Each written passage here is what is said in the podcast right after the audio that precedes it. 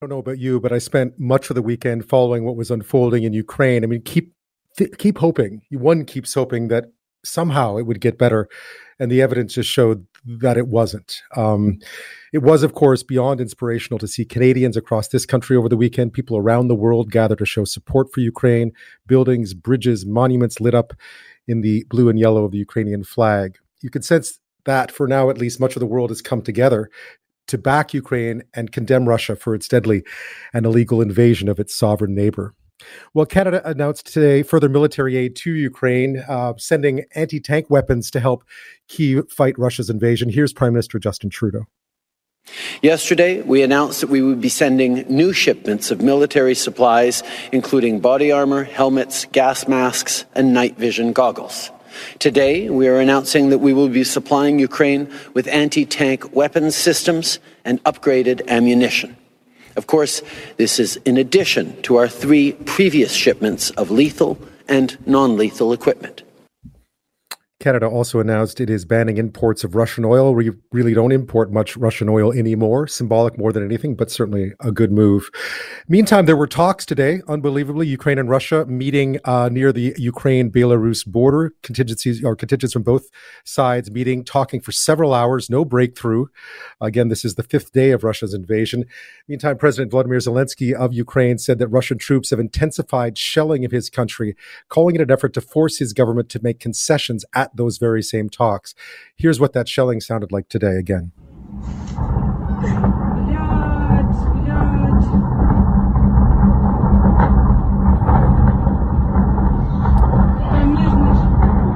And of course, a lot of the shelling has been targeting, as far as we can tell, civilian areas residential areas, places where people are. The human cost is already staggering. Ukrainians or Ukraine's interior ministry saying as of today, 352 civilians killed, 14 of them kids, some 1,700 injuries, 116 of them minors.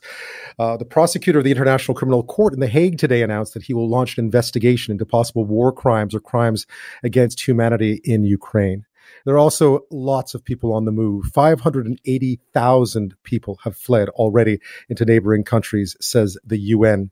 And we've been seeing so many heartbreaking images of families split apart. Of course, the men under martial law between 18 and 60 have to stay. So you're seeing families, wives, kids, the elderly moving when the men stay behind. I've been thinking a lot about this, about what it's like to flee your home, leaving your loved ones behind, not knowing if or when you'll ever return. Ksenia Khizhnyak is an actress and lifestyle blogger, wife, mom to two girls, aged six and eight. Life was pretty normal about a week ago. Now she's fled Kiev to protect her kids from the fight. She's with her husband. Her husband will be returning. Her father is still back in Kiev. She joins me now with more about what it must be like to have to leave home under these circumstances. She joins me from Western Ukraine. Ksenia, welcome to the show and thank you so much for taking the time to be here tonight.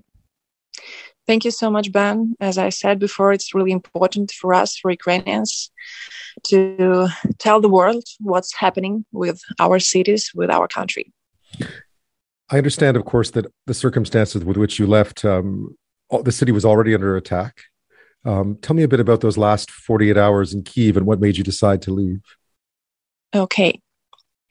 Well, uh, like on February 24th, we woke up uh, because of the sound of explosions uh, in Kiev. And first, we didn't understand what's happening. We thought like maybe it's something, something, but not the war. And then we read the news and we realized that Russia attacked Ukraine and that there are missile attacks.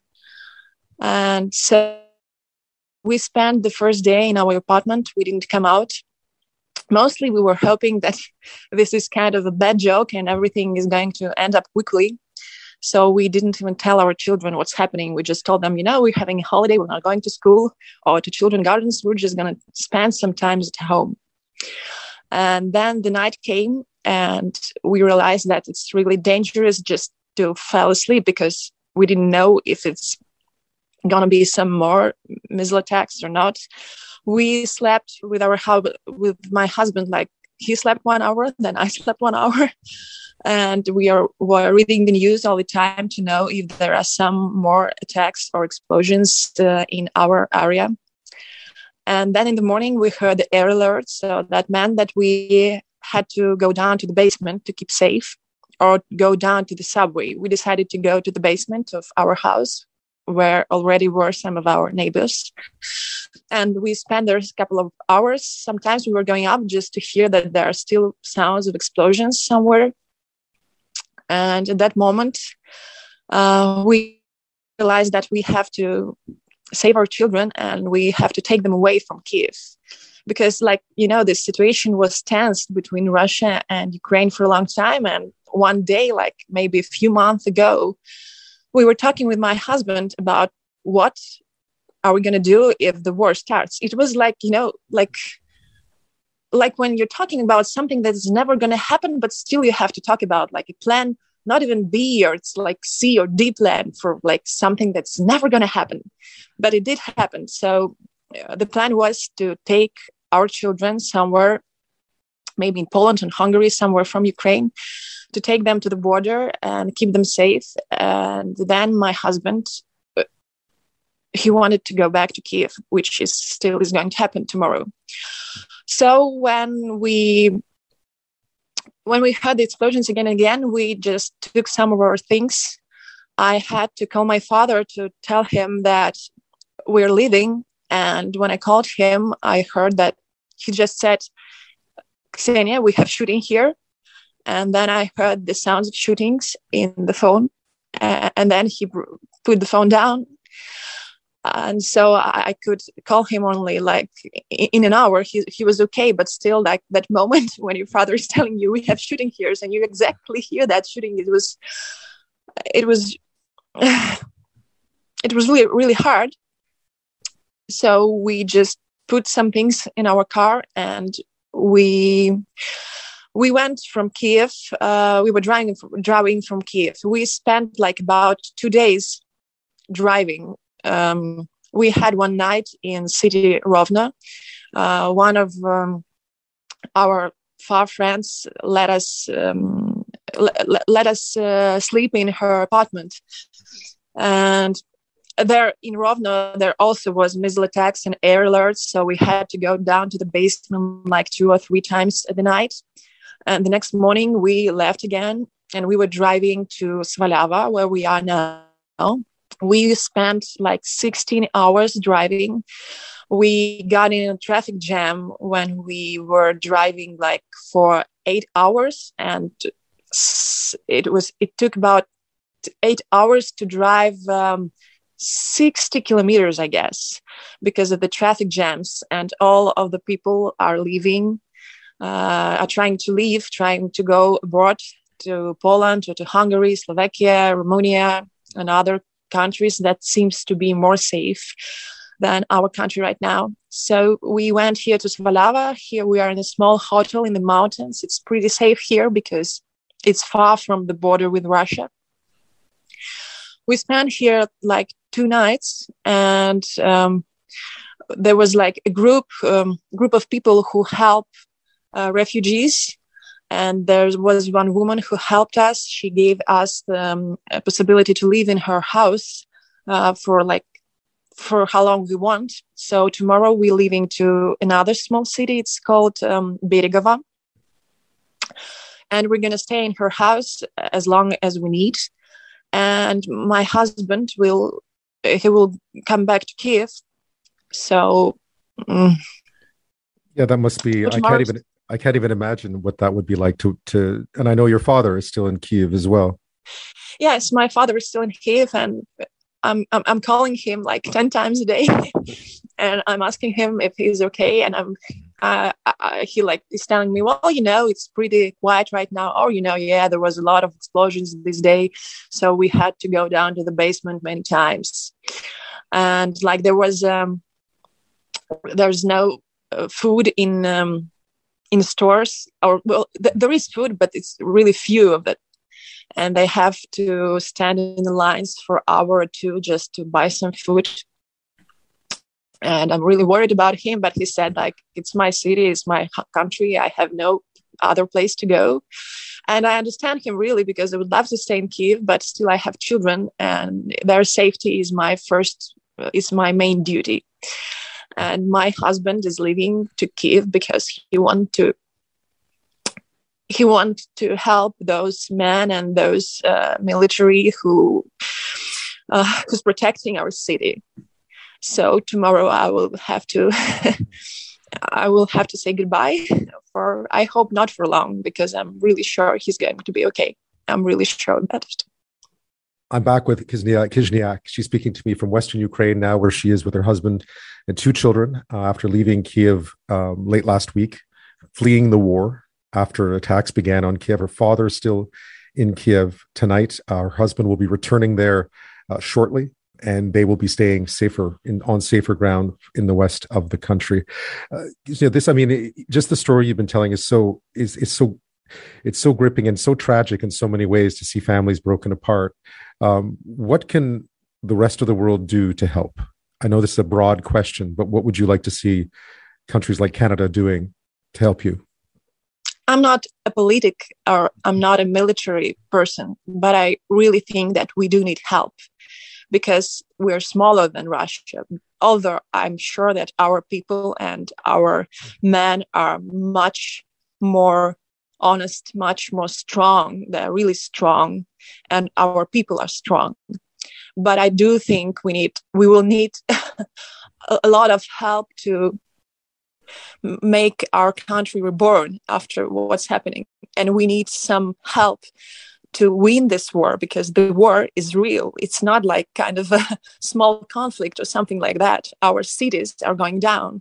Our like our cities are under missile attacks our people are dying and that's not a joke it's like world war ii because everything that's happening it's like stories from my grandma or grandfather which passed world war so i never thought that something like this could happen to us right now in 2022 in the middle of europe so we need the whole world to stand with us we need your help if you can help us with money, if you can help us with people, if you can help us with anything, that would be good, actually.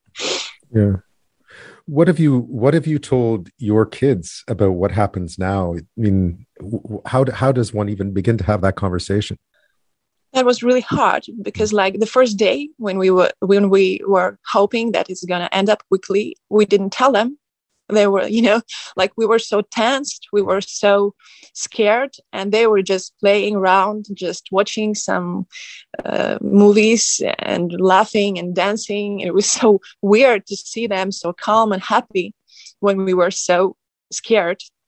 But the next day we realized that we can't just we can't just be quiet because they have to know what's going on the situation was really serious and we had a lot of things to do. The way was really hard and they had to understand what's going on. So that moment when we just took them, uh, we, we asked them to sit near us and we were holding them by the hand and we just had to tell like girls, you know, that's what's happening. It's not a simple holiday when you're just not going to school because the war started.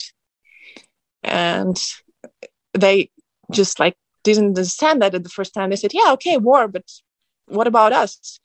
and we had to explain to them that we are in danger and we have to leave our home and they were asking but like when we already went out like we were driving uh, on, on our way they were asking but we can't come back because like i forgot my doll or i forgot my book and i realized that i'm not sure we will will we ever come back to kiev because nobody knows what's going to happen then. I'm not sure if they're going to ever see their home again. I'm not sure if I will see my home again ever. But I really hope this will happen. I really hope that we're going to come back to Kiev and that we're going to celebrate the victory because that's what we all want.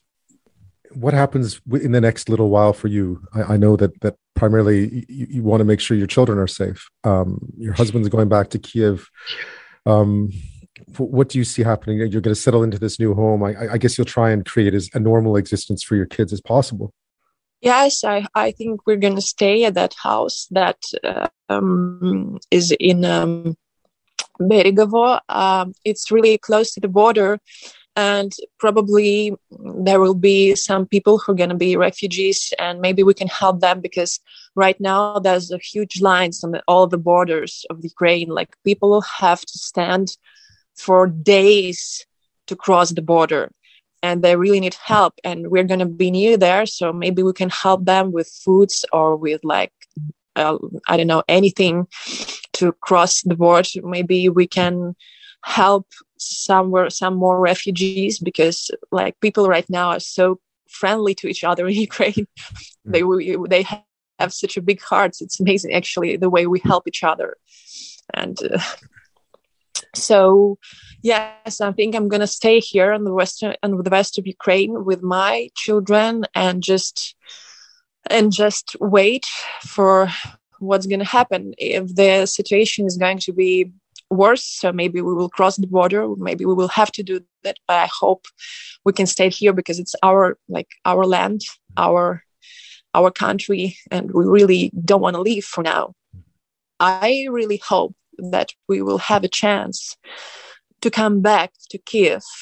Khizhnyak, I really appreciate your time. Obviously, we all wish safety for your father, for your husband, for you, for your kids, for your country. Thank you so much, Ben.